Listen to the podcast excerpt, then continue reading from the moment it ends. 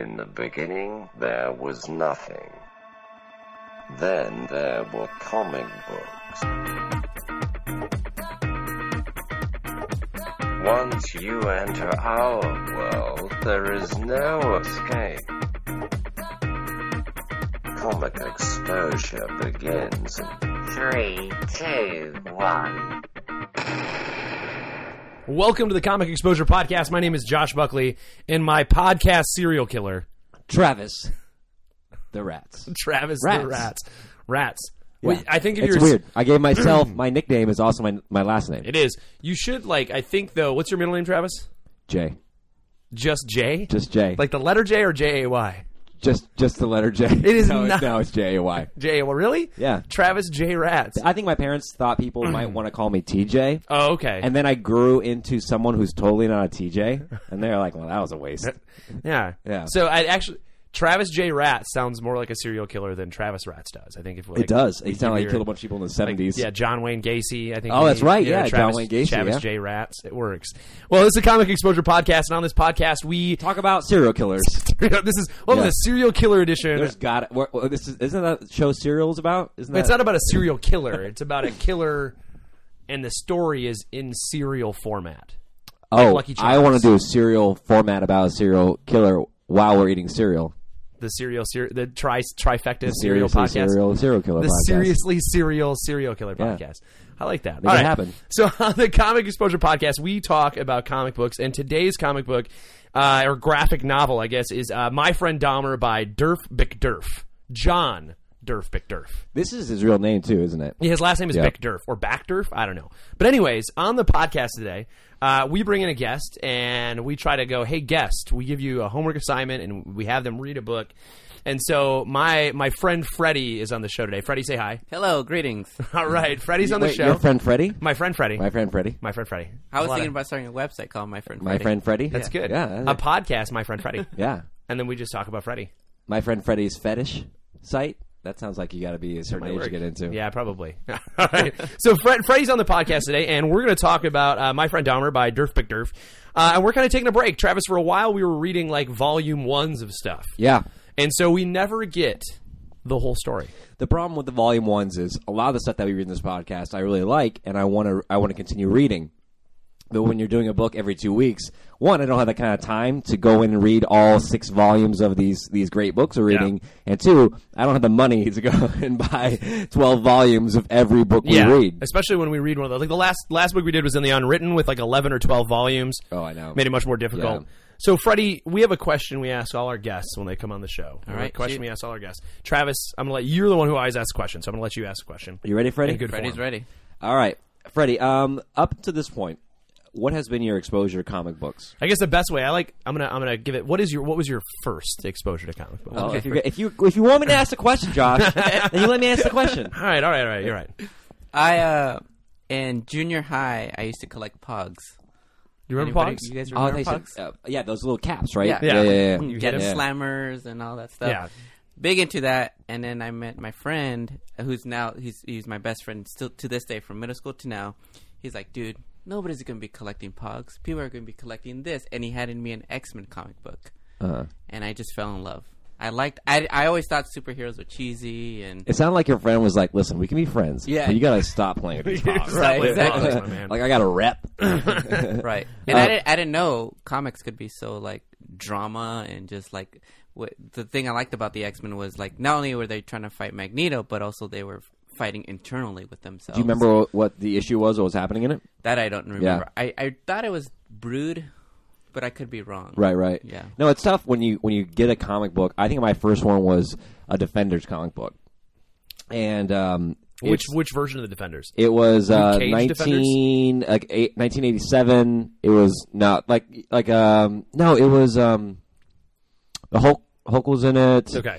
I think Hawkeye was actually in the Defenders at that point. Silver Surfer, and they were out in space fighting. But it was weird because it was probably the third issue of an arc. And as a kid, I just accepted them this is cool. I don't know what's happening. You did feel like you were jumping into a much bigger world, even if it was part 4 of a 10-part series and things like that. I think back then too, in the 80s and 90s, there was less. There was a lot of like standalone issues, so you could sometimes jump in. I think X-Men is kind of a big difference for that though, because Freddie, you said that you like the drama of it, and X-Men is nothing but a soap opera. It really is. Like superhero soap opera where they're always like there's like love triangles and it's real Dawson's misunderstandings. Creek. I did watch Dawson's Creek too. Yeah. That's fun. You know what would be great? You know what would be great? It was during the 90210 90s. Yeah. They're like all these TV stations are like spinning off like all these superhero shows. Can we get like a Dawson's Creek but with X-Men? Can we do that? Isn't that? Have you seen that new show that came out? It reminded me of it, The Magicians on Syfy. No, I've not seen it yet. Based on that book series, it's very much Dawson's Creek for Harry Potter, Dawson Creek. Well, you said you read the book. Mm-hmm. You told me you read the book, The Magicians. I've not read it, so no, I didn't check it out yet. It's good though. What do you think of the show? Yeah, I think it's a little CW. Yeah, but I guess everything has to be now. You know, it's got a little melodrama. Yeah, a little melodrama. But I'm sticking with it. I want to see what happens. All right. Anyway, sorry to distract, but so you got into comics through X-Men, and how is that initial exposure to comics? How has that grown or ebbed and flowed throughout since then? Well, it's funny. My favorite superhero is Spider-Man. So. My friend, I was living in San Francisco. My friend Evans visited San Francisco because he was thinking about moving there. And I told my friend Megan, I was like, this is the guy. This is the guy that got me into comics.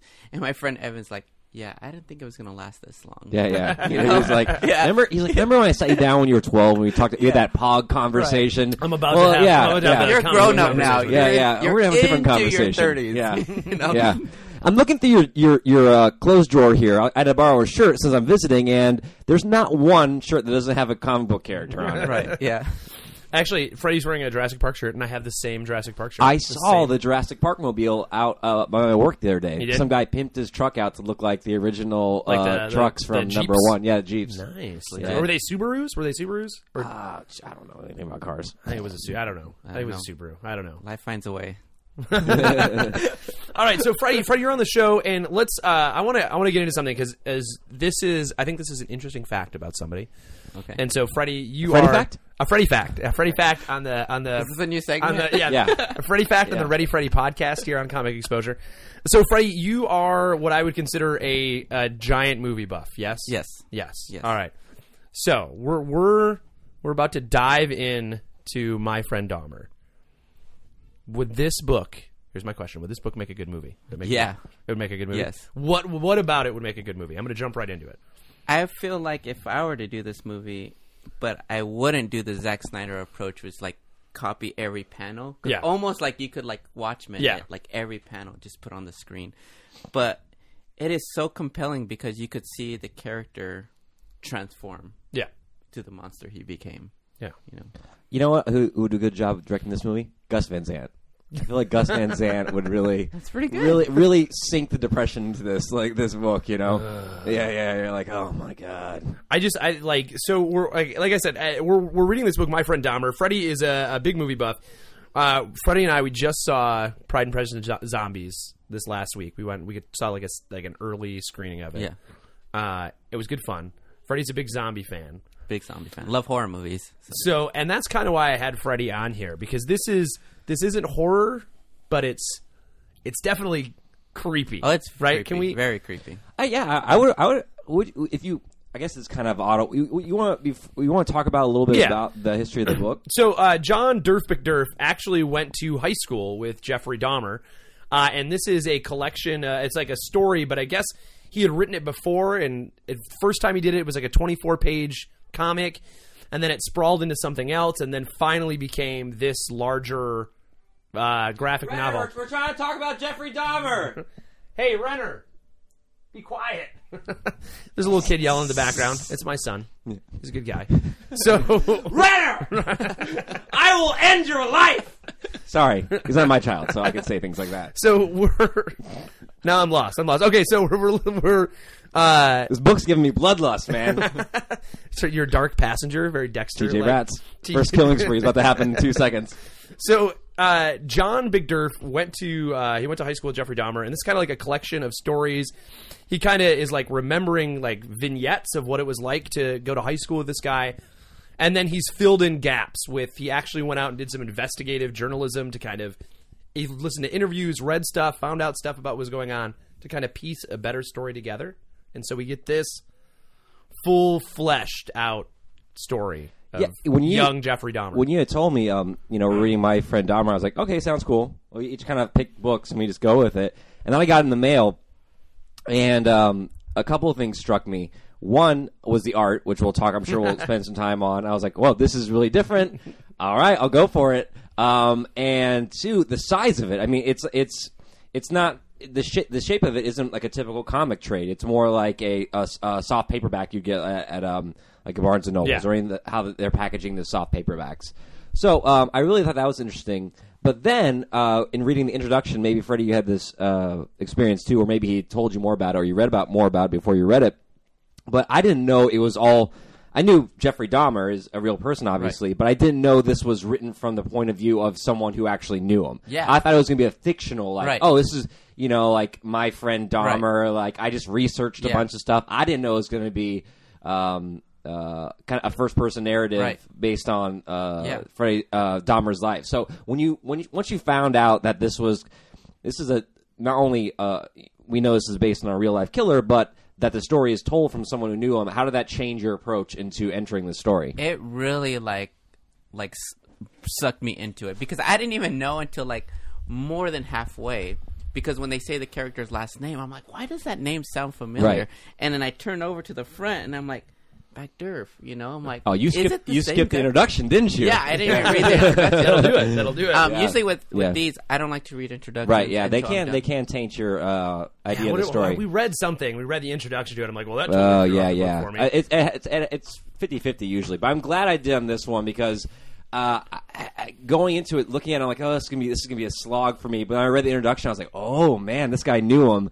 And that immediately sells me in. I'm like, I want to know what this serial killer was like in high school, not just from what someone who has studied him and is like, come up with a psychological profile, but someone who was there. Someone has like goofy stories about him, and right? Who's very much the everyman, who's very much just like any of us in this room. It would be like any of us in this room could have gone to school with Jeffrey Dahmer. It just happened to be this guy. I also feel like as a teacher, I'm like as I'm reading this in my head, I'm like. Do I have a Jeffrey Dahmer in class? Yeah. Right? Because it's really interesting portrayal, and I thought it was like incredibly compelling the way it was set up. So Backderf has some other books he's done, but this is kind of like the big one. He has one called Trashed. He has one called Punk Rock or something like that. Punk Rock and Trailer Parks. Yeah. That's one I want to read because I love punk rock. So I wanted to ask you guys as we start this, what did you think? I mean, we're coming in. It's it's not a biography, but I guess it's a biography in a kind of strange way. It's like a secondhand biography, right? Like if we could call it that. What did you guys think of the tone of it? Did the tone hit the right stuff for you? I mean, Freddie, you're a big horror fan. I wouldn't call this horror. We've read a bunch of horror comic books like in the last year. I think we read, I don't know, like 4 or something in the last year out of all the. Yeah, we've done a lot of horror in sci-fi. So. I'm curious as to how did the tone hit you for this book? What'd you think? For me, it stayed with me. I couldn't stop thinking about it. I'd go up to my girlfriend and be like, "Can you believe this happened?" And it would just sink into your mind. Like when Dexter was a good show, but when you watch 4 episodes in a row, you kind of feel draining. You hear his monologue in your head, even when you're not watching it. I felt like this, it was just consuming my life, right? And I wanted to research more and more. No, absolutely. I think Freddie said something that rang true for me as well. It does stick with you. It does. It's you look at it, you're like, oh, this is going to be taking me a while to get through it. It's a quick read. It's a really quick read. The second thing is, I don't really describe it as horror, but I think the tone for me was very much.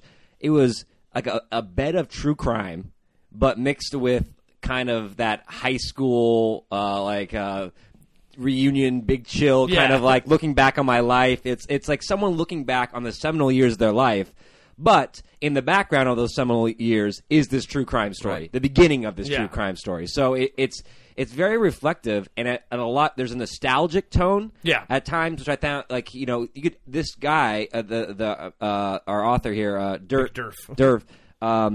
really treasured his high school years, and he treasures his friends he made there. But lingering in the background is this monster waiting to become. And that tone strikes throughout the book. There are all these moments where there's these slow builds to, we know what happens. Yeah. We know he's going to kill. I think that's the best part is we know the outcome of this, right? We know he's a serial killer.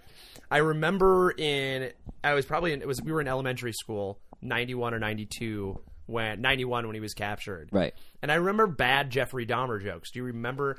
I couldn't tell you the words. Yeah. Here's the thing. Yeah. We open a refrigerator. There's some chicken fingers, more like just human fingers, right? I couldn't tell you what the jokes are, right? Yeah. But I know that they were like bad Jeffrey Dahmer jokes, just like bad David Koresh jokes. You remember David Koresh? No. Jeffrey. Oh, no. You were in Japan. Of course, you don't remember. Wait, is he a talk show host? No, Waco. Wait, remember Waco, Texas? Like the guy who said he was Jesus and his followers. Yeah. I remember really bad. I remember David Koresh jokes. And Marshall Applegate jokes. Yeah. And so I remember there were bad Jeffrey Dahmer jokes, and so I mean when he got caught is in 91. I'm young. I'm 9, 8 years old at the time, and so it's kind of like it's way hidden somewhere, right? But then you remember he was killed in prison? Remember they killed him in prison? I remember that. And I remember that because I was older. I mean, at that time, 94, I'm in, probably 7th grade, 6th, 7th grade, something like that. And so I remember that a little more about all that stuff about him being captured and being, apprehended. But you're right. The tone of this is like there's all these little builds. And the whole book, I'm waiting for the moment, right? I'm waiting for the snap, if that makes sense. Yeah. But you don't really ever get it, there's all these little moments where you're like, oh, this is it, this is where you're gonna do something terrible, and then it doesn't happen, and you're like, this is where he's gonna do something terrible, and then it doesn't happen yet. And I think that build up, the word that I use for it is it's uncomfortable. I really enjoyed the book, but it made me uncomfortable reading it. It's not a pleasant read, but it was a good read. It was good. It was just uncomfortable, but in a really interesting way. Freddie, going into this, and Joshua just brought this up, is I think that we were all the same age, or this Jeffrey Dahmer kind of, I think, introduced us to what serial killers are. I don't remember. I think this kind of was what opened the door to that conversation. Like, Mom, Dad, what's a serial killer? Or like, hey, what's a serial killer? Yeah, what's a cannibal? Yeah, what's a cannibal? So, right? Yeah, this is kind of like our entry into this world, these news stories. How much do you remember about the Jeffrey Dahmer case or about him as a serial killer? Is this something that you've researched before or seen specials on? How much did you know coming into it? I remember a lot because my grandma loved horror movies, so that's all we watched. And my mom loves true crime stuff. So combining those, it was like the O.J. Simpson trial before that. Yeah, right. My parents were just all in that. So I remember a lot because I didn't know what homosexuality was, cannibalism, and it was like, I'm a few younger than Josh, and just like learning all of that stuff at a young age, it didn't like register what those things were. Yeah. And it was creepy. It was still like scary. Like, people do that? Like, my mind couldn't like work that way. Right. So even reading this, I read this at work. I work at a grocery store, and I'm in the back produce area just reading it. And every time I heard something like in the background, I like jump, and I'm like, oh, it's just somebody getting a box. Well, I think like we've been reading like stuff where the bad guy, if we're reading a superhero book or we're reading the horror stuff we're reading, it's all fantastical, right? Right. But this is just like, I think about it like, this is a dude that maybe I went to high school with too. You know what I mean? Like It's just a guy who did terrible stuff. And I think that makes it even more like creepy. So you're like looking around your shoulder all the time. For me, I was reading this at night because that's normally when I read our books is, my wife and I will watch a TV show and then she'll fall asleep and then I'll read something. And so I did that with Witches. Terrible idea. Yeah. And then I was doing it with this, and this didn't like give me nightmares. It just made me like, it gave me the heebie-jeebies before I went to bed. You definitely have to watch something or listen to something a little more light if you're going to try to fall asleep on it. And then to finish it, my daughter golfs on Saturday. She has like golf practice on Thursdays and Saturdays. And so it was a Saturday. I finished this up and like at a pristine golf course, just like sitting at the golf course while she's out doing practice and stuff. And it was just this oddly surreal moment to be in the middle of suburbia, like at a golf course flipping through this. What are you reading? Really, oh, nothing. It was just really strange. It was like an odd way to do it. But I was like, I can't read it at night anymore. So, do you think? I think it's an interesting way to kind of open this up is and talk about is the medium of comics a good form in order to tell a story like this? What are the pluses to telling a story like a true crime? So as we're kind of calling it right now, story in the form of comics. So I've never read a comic like this. I'm sure they're out there, true crime comics, but. What are some of the positives? What are some of the things that they can do with the story in comics that they couldn't do on like an hour special or?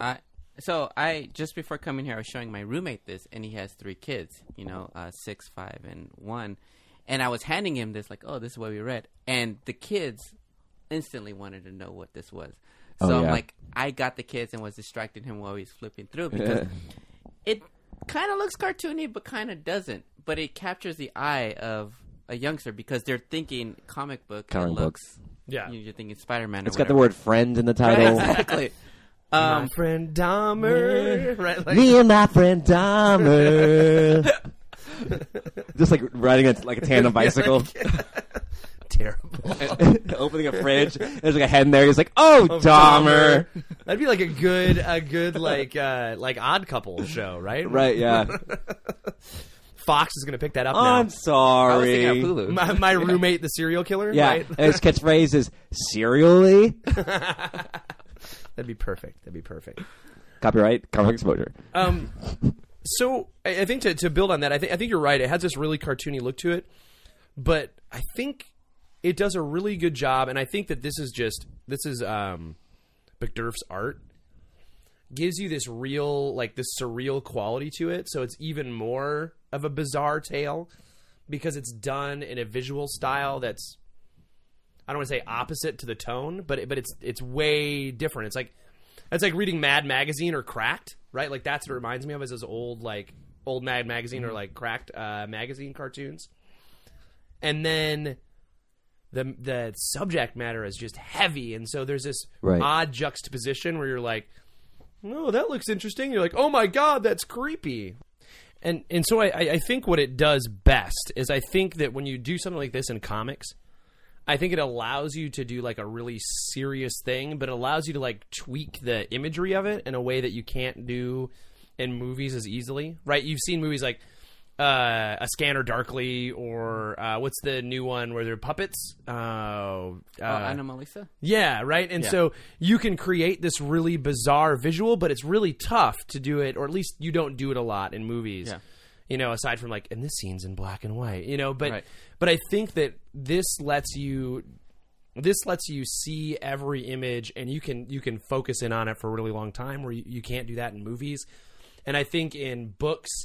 Like just if this were just a true crime novelization of it, or his story about it, I think you're missing out on the visual. So he's showing you this is kind of like this is how I feel about it. This is what it looks like to me, and so I think a comic book allows you to do that more than a novel does, and I think you can tweak the imagery more than you can in film. What do they miss by having it as a comic book? What do you not get out of this that you would get out maybe of some other medium of a true crime? What do you think, Frank? I think I like that it's comic because it goes straight to the point. So I think we miss maybe he would like expand on some things, Just fill the page, and I like that he doesn't do that. It's like let me like how like nowadays like Netflix shows like 13 episodes instead of 22 or 24. It's like, let's just get to it. Yeah. And even sometimes those 13 episodes. Even really nowadays, long. The 13 episodes are like, it should be 10 now. That Jessica Jones, man, 3 episodes too many. Yeah. 3 episodes too many. So I think that that's kind of the cool part about it. I want to ask you guys this. This is essentially a bunch of scenes, right? And a bunch of little stories. I mean, he splits it up into essentially he goes prologue, it does like it goes prologue, the strange boy, secret life, the Dahmer fan club, becoming the monster, fade to black, and then there's an epilogue on it. And each one of those is kind of like a series of little stories or little vignettes where Dahmer kind of either plays a main role or kind of like walks around in the background of him and his friends.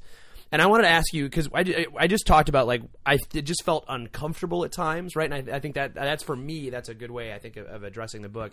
I wanted to ask you guys, so I'll start, Freddie, what do you think, what was the scene or the little story that caught you the most, or that you enjoyed isn't the right word, but you know what I mean? That was the most interesting, or you found the most compelling out of all the little Dahmer stories in here? Probably the fan club, Dahmer fan club. Okay. Because how these group of kids were really, like, teasing him. And they started a fan club based off this kid, you know? It's, like, kind of cool, but not really. Yeah. You know? And the fact that they would... put him in everything, pictures and stuff. Like, I'm like, why this guy? You know, I know he's weird, but why pick on him so much? You know, because it was the 70s and no right. and no administrator was going to adults around. Leave that kid alone. But it's so fascinating too, because it's like they obviously know something's wrong, but instead of like doing the normal human thing, like reaching out, like here. It's like, no, let's just keep making fun of you. Yeah, like, well, you know, Dahmer's Dahmer. Yeah. I thought like that, to speak on it, like the Dahmerisms that go through there, like all those mannerisms and stuff they collected. Like they put him on a poster for like, they wrote in a candidate for a school election, and he was the spokesperson for this election. Right. I thought all that stuff was really weird. And the story you just brought up about putting him in the yearbook pictures. Like, that's something kids still try to do today. Like, I see it at high school. Like, dude, how many yearbook photos do you think I can get into, right? And it's this game they play, and I'm like, oh, that makes perfect sense. Yeah, you would take, like, the weirdest kid you know who's in your circle of friends or acquaintances, and you'd be like, no, you'll be perfect in it, right? Like, one, because I don't think anybody noticed Dahmer, so he could slip in and out of those things. And then, two, once people did notice him, they'd be like, that guy? Yeah. You know? Travis, what scene or what little Dahmer story kind of got you? Yeah, you know, it was, you know, some of the Dahmer fan club stuff was really good, and I have my favorite scene, but I think that, for me, I didn't get a sense that they were necessarily, like, teasing him or making fun of him. This is where I thought the story was really real, and how I think a certain class of teenage boys are universal. It's like the teenage boy humor is so weird and so eccentric. Yeah, like, they try to out-weird each other. Like, you know, teaching. You see it all the time. Kids will walk around with, like, plants. Like, what's this plant? This is my new friend. You're like, oh, you're just trying to like they're just trying to. They're trying to find themselves, and so it comes out of a performance. And just be as eccentric. It's everything's a performance, and so like this fan club thing was just like. Hey, this is our weird thing. This is our weird thing, man. This is like, isn't it? It's our inside joke, guys. And unfortunately, like that's where their friendship with Dahmer stopped, which was it's just cruel to like use someone for their own amusement. And then kind of like they never got invited. So I thought the scene that really did it for me was the mall. When they take him to the mall to do his grand performance of... And they like collect 30-some bucks to get him to do it. On the way to the mall, they're in the car, and this is where our author has his turning point, where it wasn't just like, oh, he's just a weird guy, and like, oh, you're never going to meet people like this, so let's enjoy how crazy he is. He's... Jeffrey Dahmer, he has to go to this mall and give this weird performance where he just basically kind of like verbally spazzes out on people. And in the car, he downs like a six-pack of beers in like 3 minutes. And the author describes it as being really a dark way of doing it. Like we're like this guy is. He's met. There's something here. Like he's, like it wasn't a fun. Like dude, I'm drinking. It's like tranquilizing himself, right? Yeah. And then. They said they were there like all afternoon, and then it just got sad at the end, and everyone just kind of left Dahmer there and went their separate ways. And I was like, wow. I go, it's so a realistic window of how cruel teenagers can be is what Freddie was going back to for Freddie without even knowing it, without even realizing it. What was your favorite part, first of all? Well, I think just to add on that, I think that whole thing, that whole scene. Like I don't think they expected Dahmer to do it for that long. They're like, oh, he's going to do it once, then we're going to be done. Yeah. But he just kept at it. And so like, there's this point where like, I don't know that they were being cruel. Cause we used to like, I had a friend in high school that we paid to climb. Like we had a one-story school, and we had these fire exit windows, right? All the windows kind of slung open. And so you could get out of them.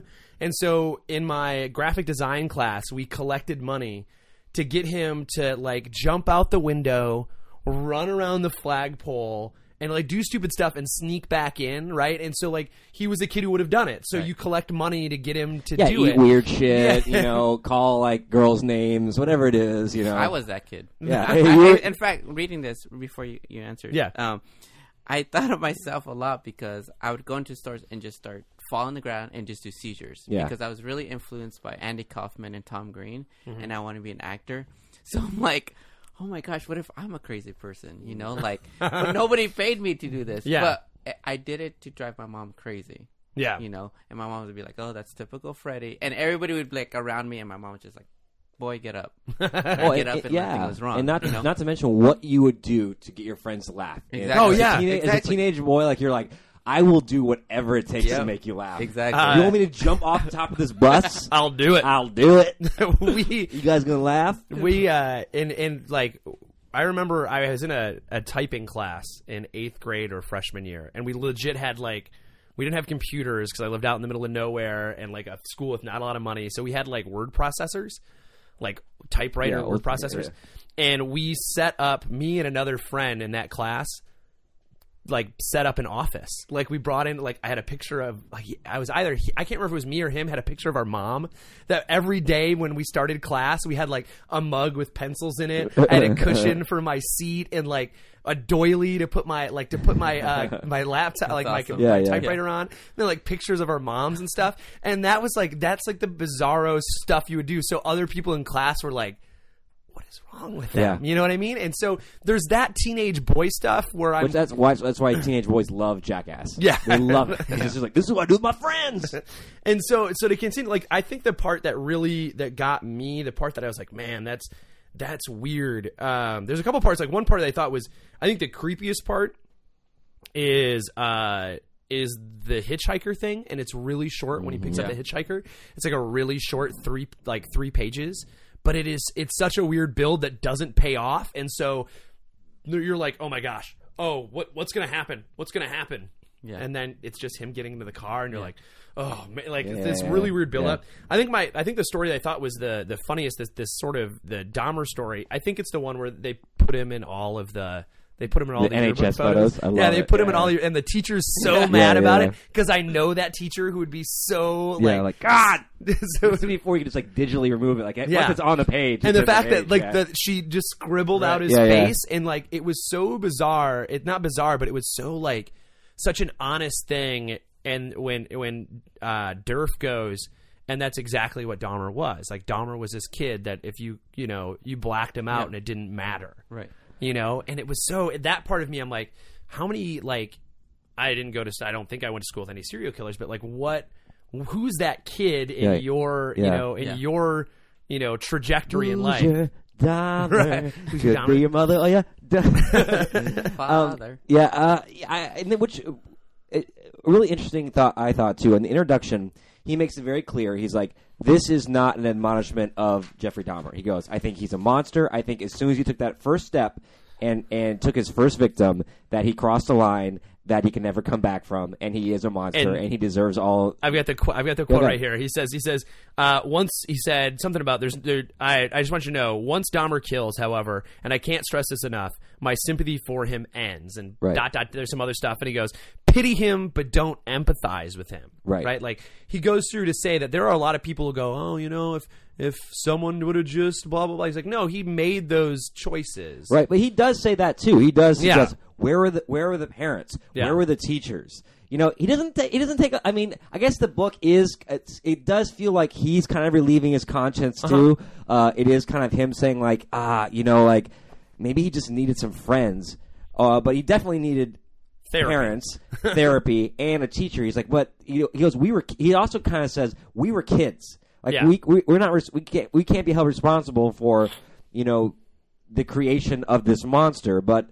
There were teachers and there were parents, and it's very much the 70s. Yeah, and that's it was a weird. It's a very specific time in America where a lot of this shit went on, where it's those baby boomer generations that had kids, huge population of kids, and in fact they talk about that in the school, how the school is so packed with kids, which is a great detail because I think this that whole generation in the 70s was so many teenagers that adults were outnumbered, and they're like, they can't watch them all, so they just turned away. And that's why, you know, Dahmer could drink on campus, kids could smoke reefer in the bathroom, because they were just outnumbered, and a lot of the baby boomers had come from that generation of peace and love where it's like, let's let kids grow into who they want to be. So it was a real hands-off approach to parenting. Mm-hmm. Combine that with small-town America, a packed school, and you can disappear into the crowd. Oh, yeah. Like now, that kid would have an IEP. Dahmer would have an IEP at school. You know, he'd be in some special ed classes. You know, like someone would, I would think, hopefully, I don't know, I guess not. I guess serial killers are created all the time. I just like the.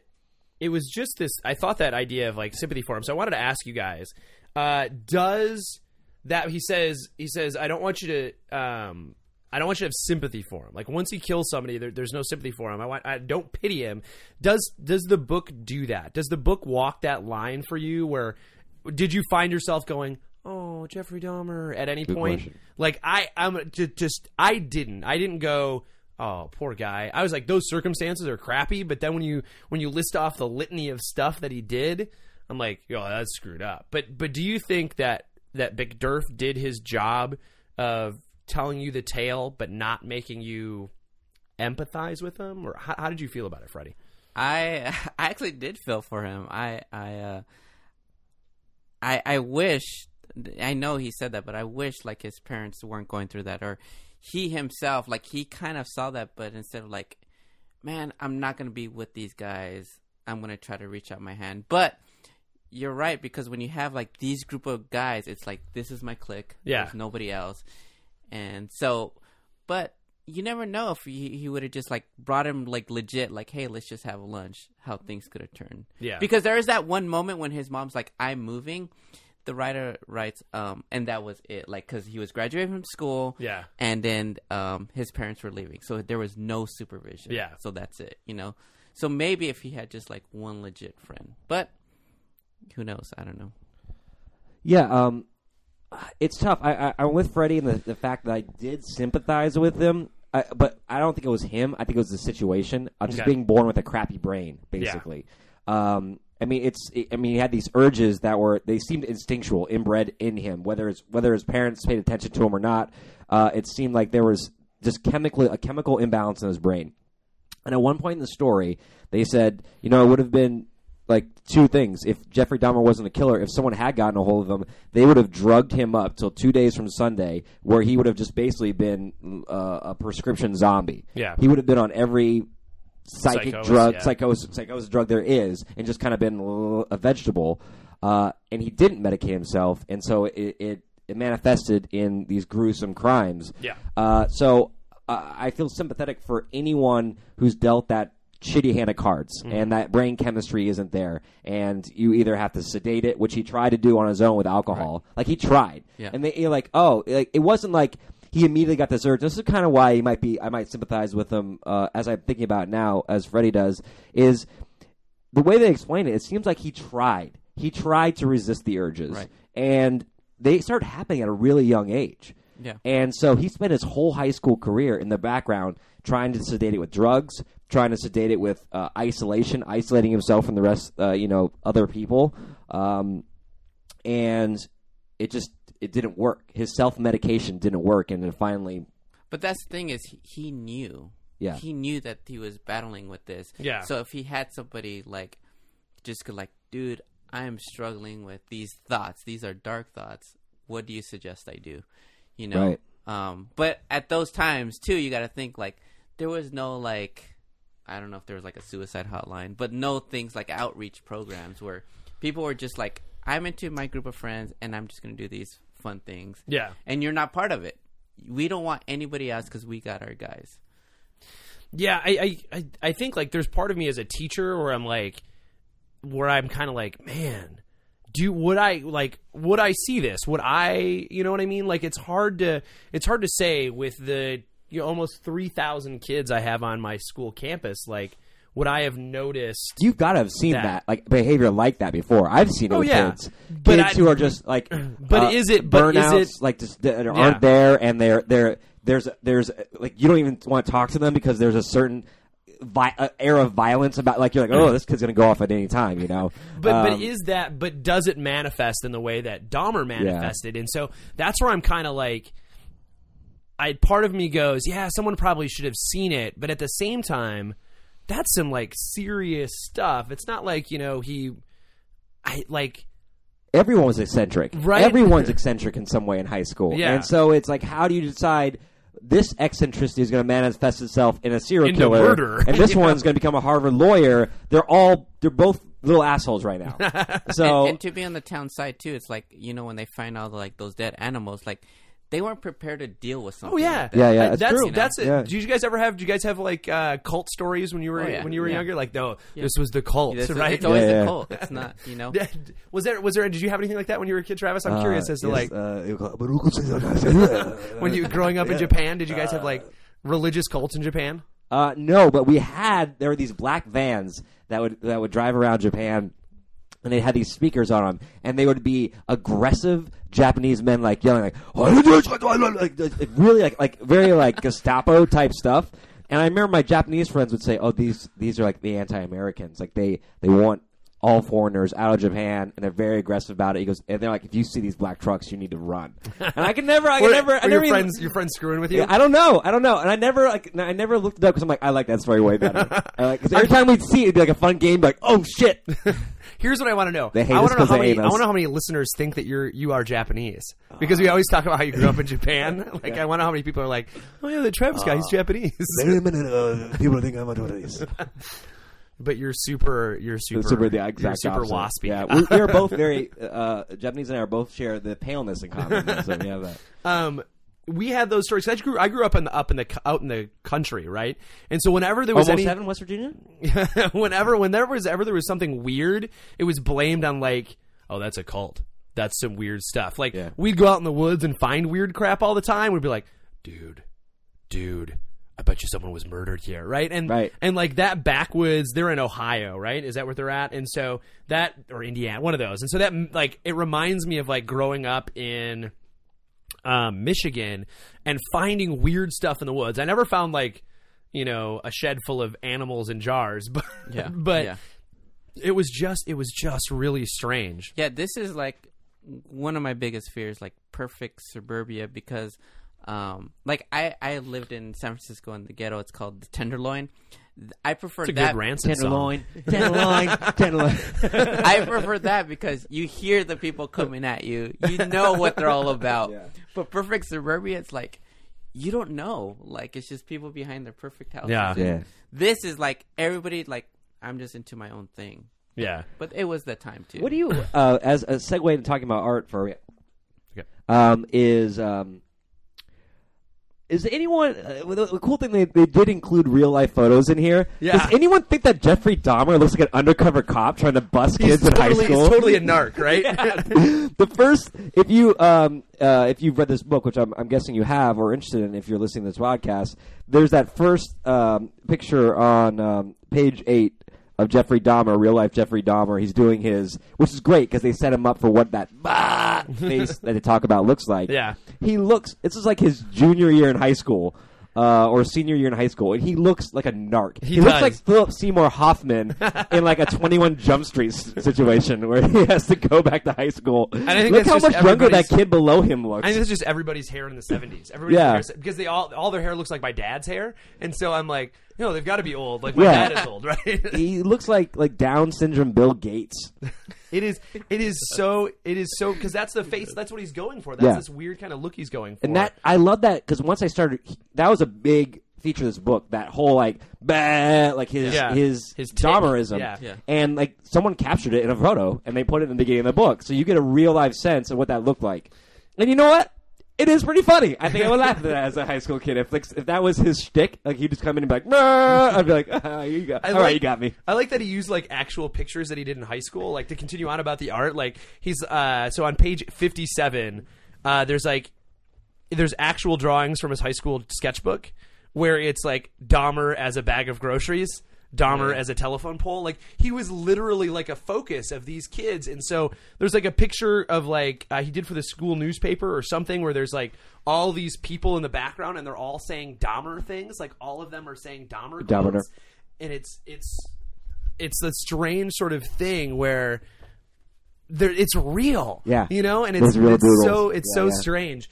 Freddie, what did you think of the art? I loved it. In fact, I would read it and then I would go back and watch it and look at it, the panels, because there's something in each panel. It's like, oh, he's there in the background, or there he's like fading away or whatever. So I would read it and then go back, look at the panels, and then read it one more time to consume it all, because there's so much detail and the shadowing, even though it's black and white, but you know, there's so much meaning to it when he puts dark and these undertones to it.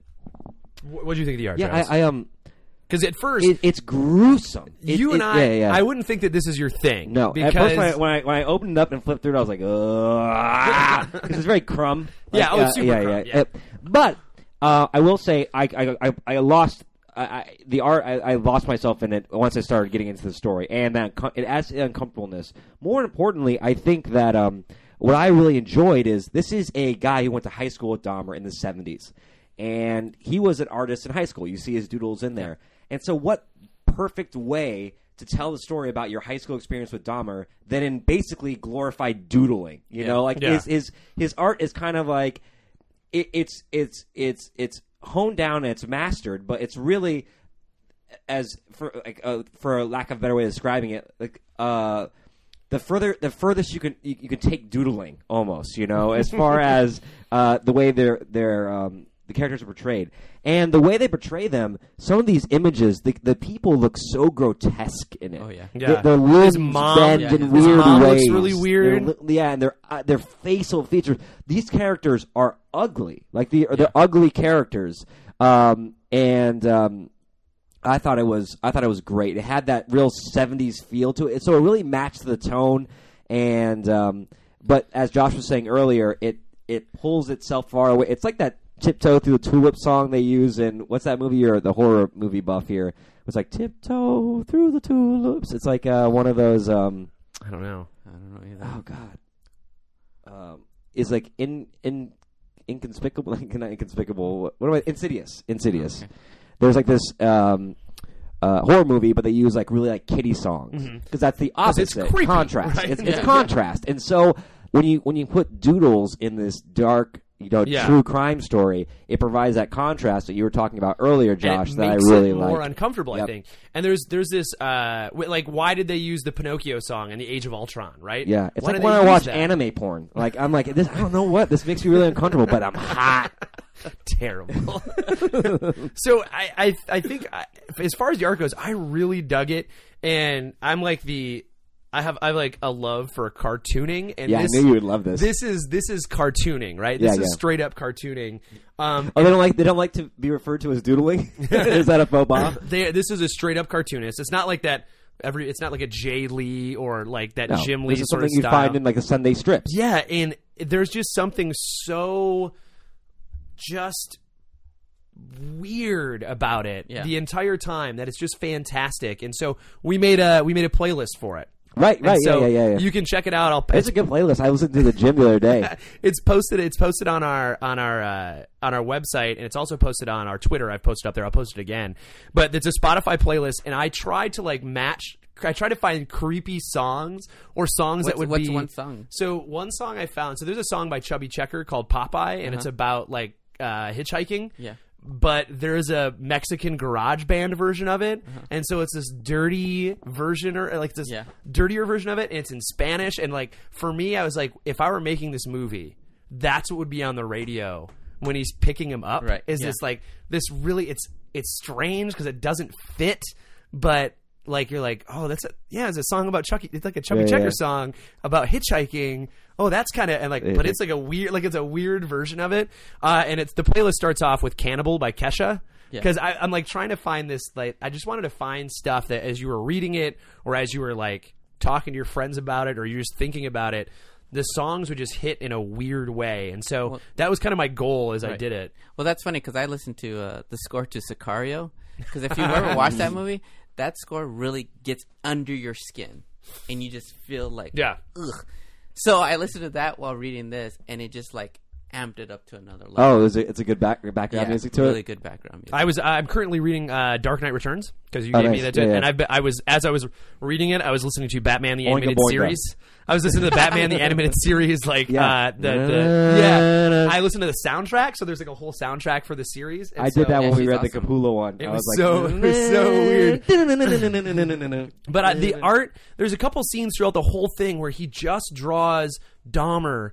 And there's I was just flipping through it, and I found this last time I flipped through on page 89 where Dahmer's laughing when this kid gets hurt. Yeah. The look on Dahmer's face is the creepiest thing ever. I think that Derf does this really great job of like going, this is what it looked like to me. This is how creepy it made me feel. Right. Look at this picture. And he didn't look like this in real life, but the emotion I got from that moment is like this, know, and he's able to kind of show you that in that cartoon. Yeah, and a lot of the stories that they puts in here didn't necessarily happen to him, but happened to close friends that were relayed to him, like that last hitchhiker story. Oh, man. Yeah. That was so creepy. Yeah, that was. Oh, you know, it's time for a little favorite panels here. It's time for a little favorite panels here. We're going to have our guest go first here. Freddie, are you ready? Freddie, are you ready? What page is your... This is nice because there's page numbers. I know. We don't normally deal with page numbers. It's luxurious to have this. It's like driving a Lexus. Look, the great thing about this, I don't know if I'm cheating or not, but some of these panels are coupled with the next page. So it'd be... No, yeah. You pick... Okay. Yeah, you do whatever you want to do. Okay, 78 and 79. 78 and 79. Yeah, it's right after he kills the fish. Ah, yes. Yeah, so he's just, looking down at it. And yeah. And he says, I just wanted to see what it looked like.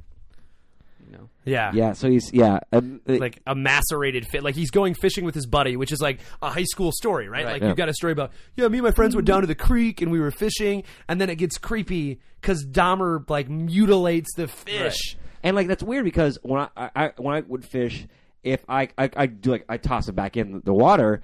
Because I felt bad killing fish. And sometimes you'd get a fish and you'd hook it in the wrong way so it would bleed out and you couldn't throw it back in. And I would feel so bad. It would ruin my day. I'm like, this fish is – and you would hear it flopping there and die. It would really affect me. But this guy, I could tell you how bad his brain is wired. He's just like, no, I want to cut that up some more. He was enjoying watching it die. It was really weird. Right. But then the next page, you see his reflection in the water. That's a cool effect, know, and it just it goes away with the leaves. And I don't know. It was really cool. I think I wanted to see what he looked like, and then you've got him disappearing. He's not there. Right. He's an invisible person. Super creepy. Travis, what's yours? And it's easy to do things like that if you have no sense of yourself. Yes. If you don't have to look yourself in the mirror after doing something horrible, then you're going to do it again.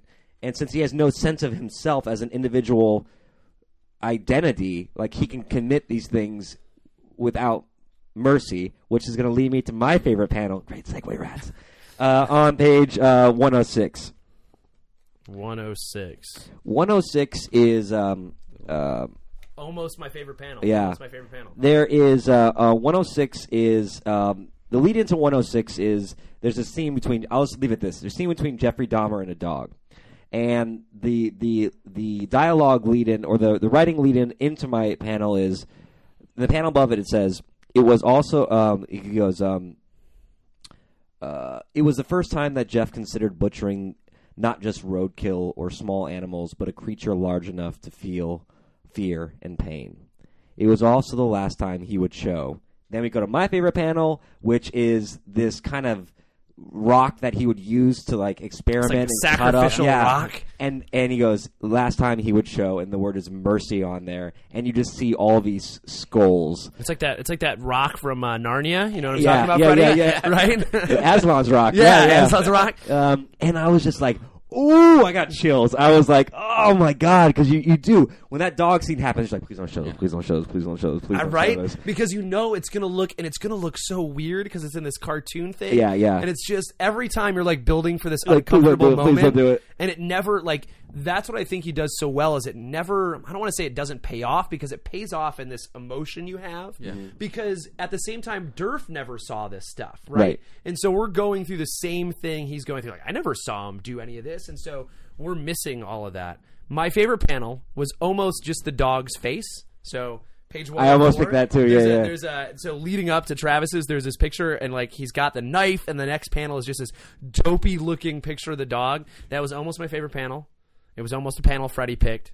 And then I'm going to go with page 39. Page 39 is my favorite panel. And 39 on the bottom left or bottom right page. This is early on when he steals the fetal pig from the high school science lab. This is a great scene. And it's the bottom right panel where he's poking the fetal pig because the pig looks creepy. Like the cartoony nature of like – and then I think in my head like he had this pig wrapped up. He took it out of the jar at school. Those things smell like formaldehyde and just death. And he wrapped it up in a rag and took it to this little shed. And he's just like poking it. And that just gave me like it's an early scene and it gave me like the willies for sure. Yeah, man, it was creepy. And I think that there are moments like that all the way throughout. One last scene I want to talk about and then we can wrap up.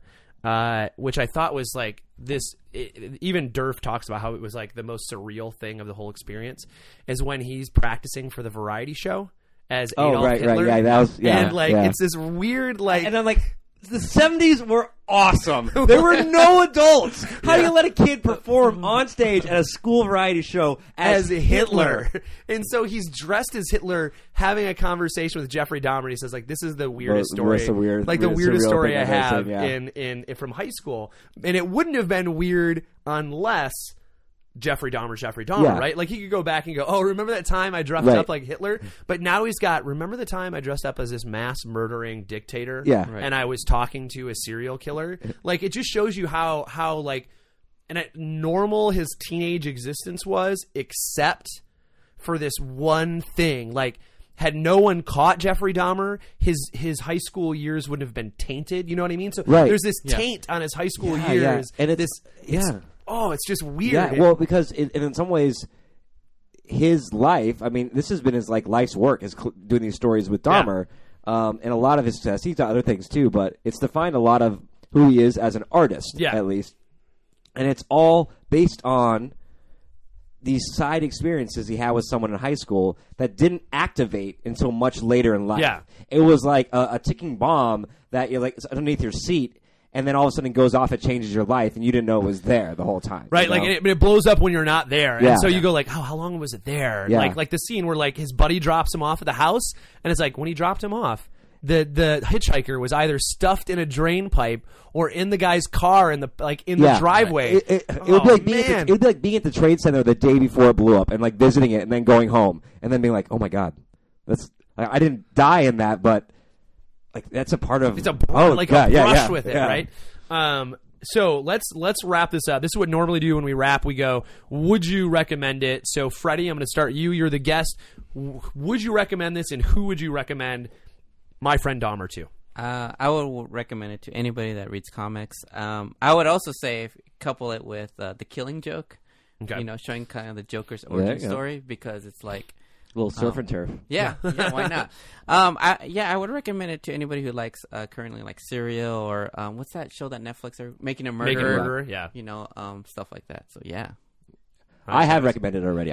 This is gonna book's gonna be making the rounds just because that's such in the zeitgeist right now that's the Murderer and getting into the minds with that Making a Murderer and Serial. It's a really hot topic right now.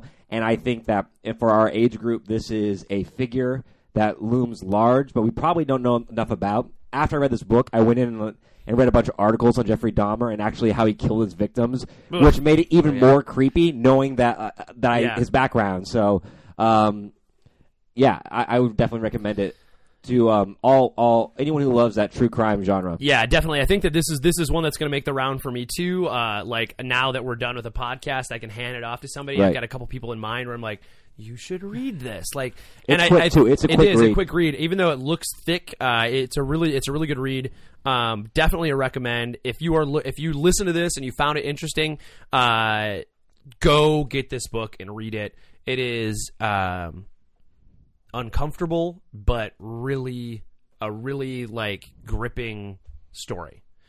Or if you've read another book that I want you to read, I'm going to tell you again. They're reprinting it. Is The Green River Killer, and it's a true crime story, but it's less of a tale of like I knew this guy, but a straight up true crime one. If you read that and you really like that, you should check out My Friend Dahmer. It's a really sweet, not sweet like. Oh, not saccharine sweet, but My Friend Dahmer. But a good read. So I want to thank everybody for tuning into the podcast. Our next book is Spider-Man Blue. So we're going to do that one. It's from a series of those Marvel books where they did like Daredevil Yellow. Classic. And yeah, so we're going to do Spider-Man Blue. That's our next book. And then we're going to do a little variant. Yeah, we probably got a variant episode in between this and Spider-Man. Yep. So we'll have... a couple of things coming out, and then we're going to go to Amazing Con next weekend. Yeah, we're going to Amazing Con next weekend. I'm sure we'll have some stories about Deadpools from there. I'm going to try to get as many. My goal for Amazing Comic Con is to get as many Deadpool selfies as possible because it's the weekend of the movie, and Liefeld will be there. We'll post some of our Amazing Con pics on our webpage. And if you're at Amazing Con, you're listening to this, you're in Arizona and you're at Amazing Con, look for us. I'll be the dude with the beard, and Travis will be like I'll have a comic exposure t-shirt on. Looking. Unlike some people, I wear the comic exposure t-shirt at cons. That comic exposure t-shirt, it's see-through, and I have too much chest hair. You can see it. It makes me uncomfortable, Travis, much like My Friend Dahmer. So you can find us on the website at www.comicexposure.com, on Twitter at Comic Exposure, Facebook.com/Comic Exposure, and occasionally we're on Instagram, Comic Exposure. So I want to thank Freddie for being on the show. Thank you, Freddie. Thanks, Freddie. Guys. It was a lot of fun. All right, and we'll see you next trade.